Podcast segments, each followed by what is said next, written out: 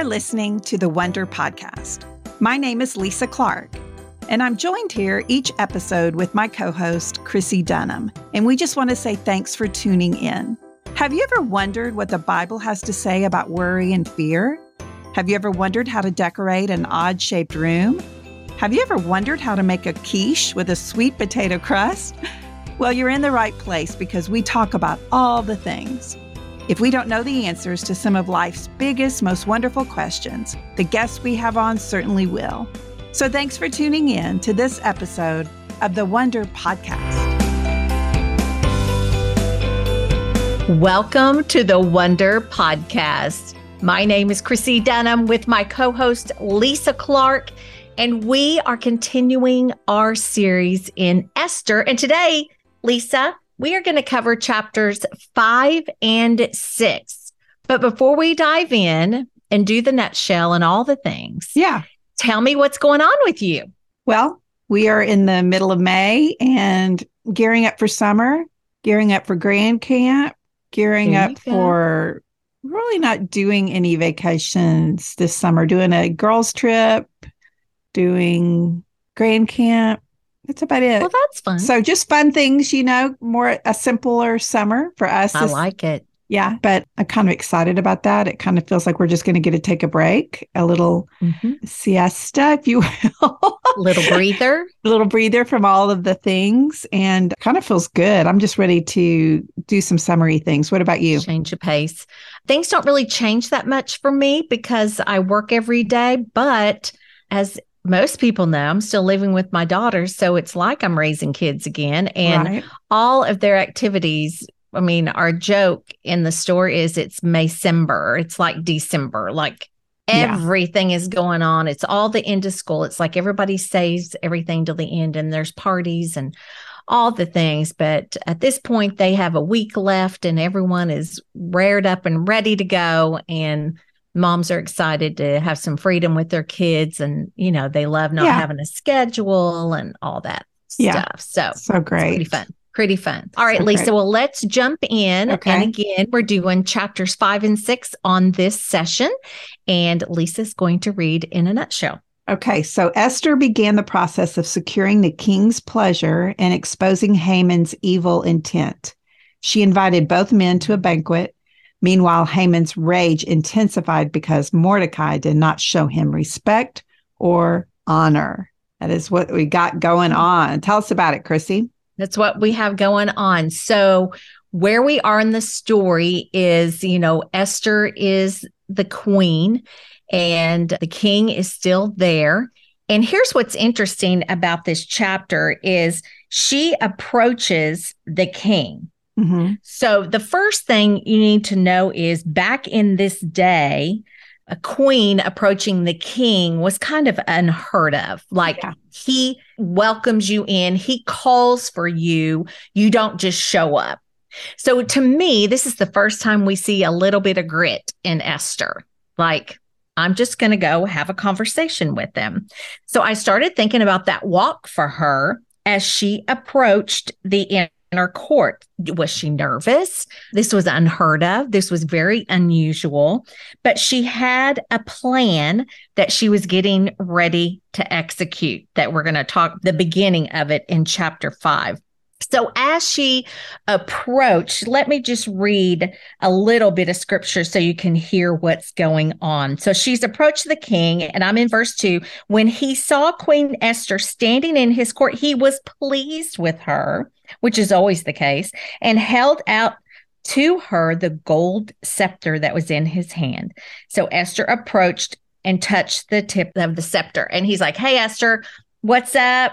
How can I help you? What's your request? And here's what he says when he asks those questions even to half the kingdom, it will be given to you. So, mm-hmm. because he's so happy with her and he's so pleased with her, he's like, Look, I don't know what you're going to ask, but I'll give you up to half the kingdom. Like, I'm just crazy about you. Mm-hmm. You know, I think he's a little obsessed with her. She is beautiful, and they've been in this relationship for quite a while at this point. And so she says, if it pleases the king, let the king, together with Haman, come together to a banquet I've prepared. Bring Haman at once, the king said, so that we may do what Esther has asked. So they go into this banquet and have this big party with eating and all the things. And the king's like, Hey, this is awesome, Esther. And I love my time with Haman. But where's the question? Like, what is your petition? What are you asking for? And she responds to him, My petition and my request is this. If the king regards me with favor, and if it pleases the king to grant my petition, fulfill my request. Let the king and Haman come tomorrow to a banquet, and I will prepare for them. Then I will answer the king's question. So, so interesting that there's this gap in time. I don't know. I guess it lasted for a day since she says, come back tomorrow. Right. And they're getting ready to have another party. So it's interesting. I don't know why she delayed. Like, why didn't she just talk to him that day? I don't so, know. They go into, you know, they go their separate ways. And so Haman is just so excited. He is Mhm. so happy. and when he saw Mordecai at the king's gate, he you know, noticed he didn't rise up. He didn't show any fear. He didn't do anything. He didn't even acknowledge him. So he is outraged, just outraged at Mordecai that he would not show him anything. So he goes home and tells the family, Oh my gosh, you're not going to believe it. Mordecai is not honoring me. He didn't even recognize me. But the good news is I get to go back tomorrow for a banquet. So his wife said, you know what? Here's what I think you ought to do. Now, he had some other friends there too. Have a pole set up reaching to the height of 50 cubits and ask the king in the morning to have Mordecai impaled on it. Then go to the king to the banquet and enjoy yourself. So, in other words, let's get out of Mordecai. Let's just get rid of him and we don't have to worry about him anymore. So, Lisa, here's a couple of things as I was thinking through this is Mhm. there are some gaps here. Gaps in it was a banquet was one day and then they had another banquet that we Mhm. don't know what happens yet. So there's a gap. There's a gap between Esther and the king like her just showing up is so gutsy and unreal. So a thing I read about this gap that is so interesting is the the commentary said, let me just read it to you that God's timing is perfect Mhm. and he knows where to find his followers and when he is ready to honor them. So, when steps are taken in obedience, this can leave a gap for the Holy Spirit to move and go beyond your expectations. Here's Mm. why I love that. Mm. I see a picture of us. We have a request that we've given the Lord, or we want to talk to Him about something, but we're Yeah. like, I just, you know, I don't know what He's going to think. I don't know what, kind of like her with the king. I, I just don't know.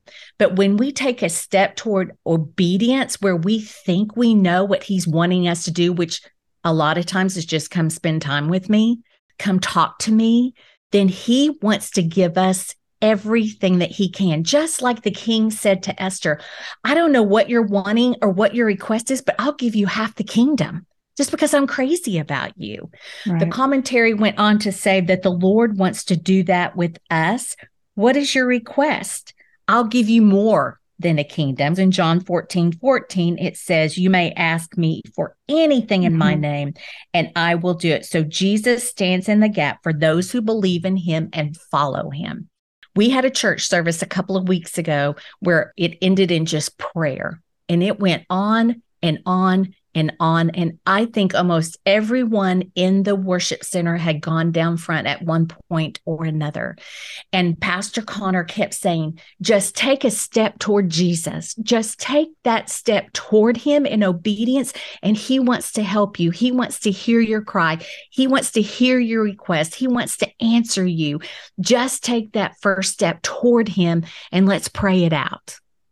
So I think that experience plus this scripture and reading that commentary, I love that analogy of the gap that Esther was so brave just to take that first step of obedience to, I know this is something I need to do. I need to fight for my people. And she has a game plan. And this is her first steps. I love it, Chrissy. And I think that makes so much sense. You know, you're giving the Holy Spirit room to work, but you're also not just sitting there. And so she fasted for the three days. So she gave her body time to adjust to God's plan. She gave her mind and spirit time to adjust to God's plan. She focused on Him. But then, what'd she do that third day after that? She put on the royal robes. That's right. She stepped into her calling and she showed up. And I think that's so important for us to realize is that sometimes we need to just get dressed up for the part. Right. And our part in this as children of the king, as a child of the king, is to wear the royal robes. We have been dressed in royalty. We are children of the King of Kings and the Lord of Lords, and we need to realize that some days. We need to be reminded of that. And that means we need to get dressed up and understand and know who we are. There's time for prayer, there's time for meditation, and there's time for fasting, and then there's time to get dressed. And that's what she did that day, which is pretty cool. And I think goes in line with what you're talking about. You know, when you talk about Haman, I looked at the scripture today, Proverbs 16, 18. Pride goes before destruction, a haughty spirit before fall. And that is exactly what we've got here. Haman was so full of himself. He could not even tolerate this Jew outside the palace not giving him the honor that Haman felt he was due. And then something else to point out before we move to chapter six is man, his wife, oh. her ah. influence. You know, as women of influence, and we all are, we have a choice every day. Are we going to use our influence for good or are we going to use it for bad, for evil? That's right. The other thing with her is all their friends were there too. Yeah. So it was like their whole little posse. Right. And they were all just in on this. And when you're egging someone that's full of pride on, you're just wanting to be part of his show. That's right. You know, you're just wanting to get a, glean a little bit of that pride.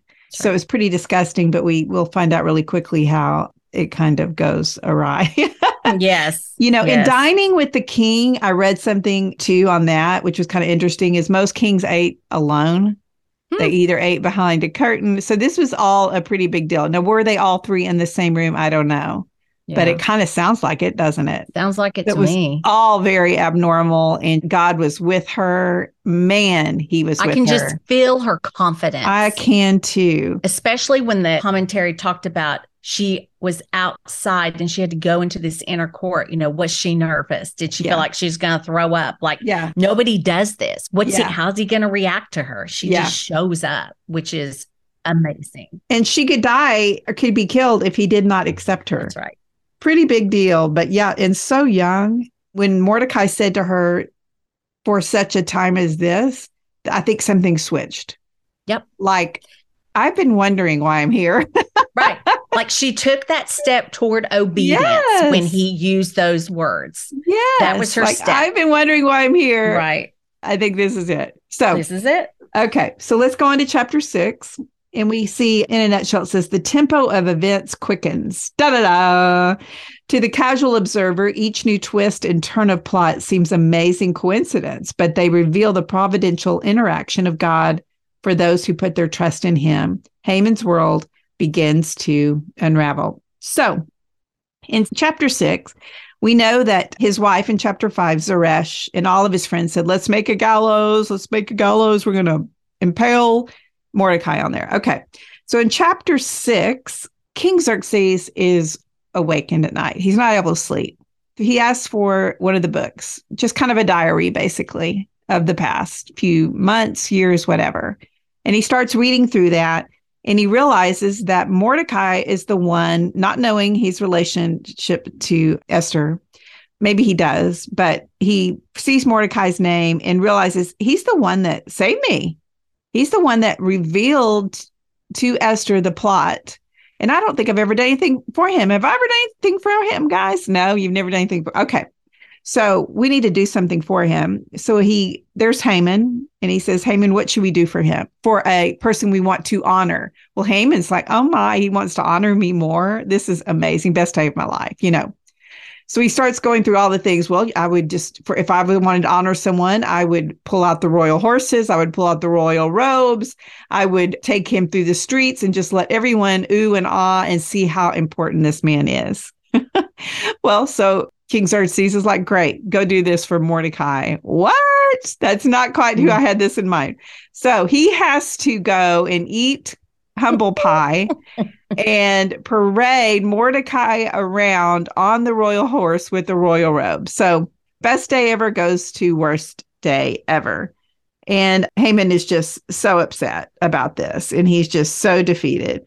Haman did all of this with Mordecai, led him all around, and then he went back to the king's gate. But Haman hurried to his house first because remember, that's where he gets all pumped up. Forgot about this part. And so when Haman told his wife, Zeresh, and all the friends everything that had just taken place, they are just like, oh no.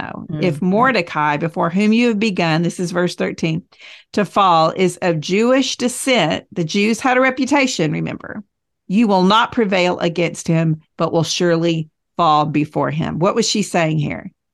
If he's Jewish, dude, you ain't got no hope because their God shows up you're toast if he's Jewish. So Mordecai's God Jewish. reputation. Newsflash: Mordecai's Jewish. So, mm-hmm. where they were still talking to him, the king's eunuchs came and hastened him to the bed with Esther. So, there you have it. That's what took place. Haman is just defeated. Mordecai has to be paraded around because he's the one that Xerxes wants to honor. Let's talk about these dreams for a second. Man, does God use dreams to speak to us? Yes. He does. And, you know, sometimes I think it's the only time we're quiet. you know, why in the night? Why in a dream? Why are we awakened so often in the middle of the night with thoughts, with creative thoughts, with thoughts we're like, where did that come from? I think it's because we're quiet and we're available. And this is what happened that night for Xerxes. He's awakened in a dream, and all of this is revealed, and things start to move quickly. And it was pretty, it was kind of a miracle when you say yes. that all of this takes place. But I love the part about this being a dream because, you know, I just think for me, that is a lot of the times when God gives me a thought that I know is not my own, when He gives me a creative thought, when He gives me an action, I know that it's from God because I know I didn't wake up thinking these things on my own. So, when, what you see in chapter six is dreams, influence, pride, and the sovereignty of God. All of those things wrapped up into this chapter, which is a pretty cool chapter where you just see God working out all the details, don't you? And that's what he does. Yeah. And that's what I'm reminded of is his timing is perfect. He knows where to find us. Mm. He knows when we're ready and he will take care of everything. We don't have to manipulate anything. We don't even have to make our own plan. He will tell us exactly what to do then. Yes. He will take care of us. He will guide and direct us. And our job is to be completely humble and gentle and loving on our Lord. All we have to do is listen to him. It goes mm. back to the greatest commandment love me with all you got. Yeah. Love me, and I'll take care of everything else.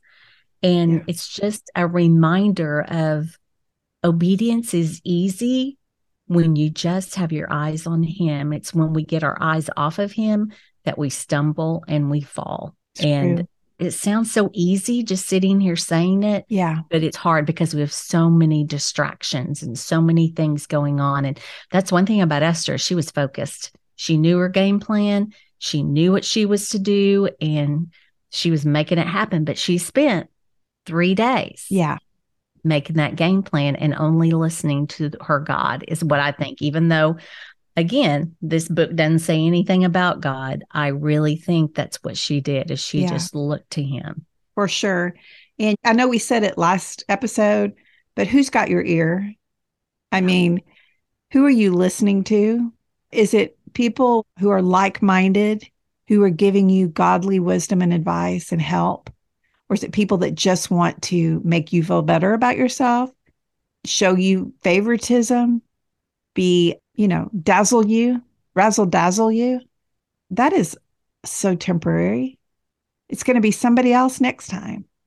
Right. Make sure that your people that are loving you and that you're confiding in and that are helping you and that are in your circle are people who have godly wisdom, who are reading their Bible, who are seeking the Lord, who are fellowshipping with other believers, who spend time in worship and in prayer and in fasting and in community. I mean, this is who you want giving you help when you need help. What if Haman's friends would have been like that instead of who they were? Right. They could have said, Get off your high horse. This isn't about you. You've done nothing That's to deserve right. these accolades. That's right. Come on, man. To God be the glory, just reflect it. Now, right. I know that this was Persia and right. so God was times. not a part yeah. of their existence. Go figure. Right. But when you know the Lord and you're not giving godly wisdom and advice and you're giving someone evil, using your influence for evil and for bad, man, that's so tricky. I love that Haman's wife was like, dude, if he's a Jew, it's over. Right. Wasn't that awesome? Like, Boy, the reputation. I love that the reputation yeah. of the Jewish right. people and their, their God, God, It was the reputation of their, of their God. God. Was yes. like, whoa. Yeah. It was of their God. Trouble. The stories of their God showing up when they were an army of 6,000 fighting, you know, 106,000. Right. And they were able to just annihilate that army. That's the God. That's right. You know, that was showing up for them continually over and over and over. And that reputation just it just spread through the land. Yeah. And so anyway, I know I kind of divulged a little too much information with chapter six. but next well, episode, chapter seven and eight, is coming. And so that will be fun. And boy, this story is just full of plot twists, isn't it? I know. Which I mean, we're people still watch. I don't even know what's on anymore. Days of Our Lives and all that stuff. Like the Bible is the first soap opera ever created. It's true. It has it's so true. many twists and turns and sure. all the things that are in those shows. So I just love how God writes his story. I love how God always prevails. I love that people, even in today's times, if they don't believe in God or not, they see him at work. Yes. They see him at work and they see him working in people's lives. And so they recognize there's something there. A lot of people call it a higher power. They mm-hmm. will never call him the Almighty God. But yeah, it's just a reminder there's nothing new under the sun. So he doesn't sleep or slumber.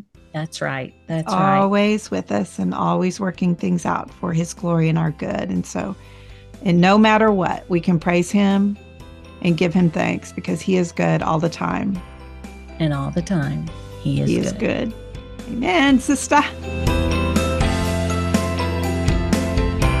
Thank you all so much for listening to this episode of the Wonder Podcast. We are thrilled that you've spent this time with us. Just want to say thank you. We also want to make sure you're aware that we have another podcast called Raising Sinners. It's on the Christian Parenting Network. And we would love for you to join us there too. If you've got kiddos or know someone who does, check us out at Raising Sinners, the podcast for parents. And lastly, Chrissy and I also want to just thank those of you who have been so generous to support our podcast ministry. If you're interested in doing that, we would love for you to go to chrissydunham.org and click on the party table. You can make any size donation, and all of those proceeds go to help us with our podcast ministry. So if you've done that before, we thank you, thank you, thank you. And if you'd like to check it out, please do. So God bless you, and thanks again for listening to this episode of the Wonder Podcast.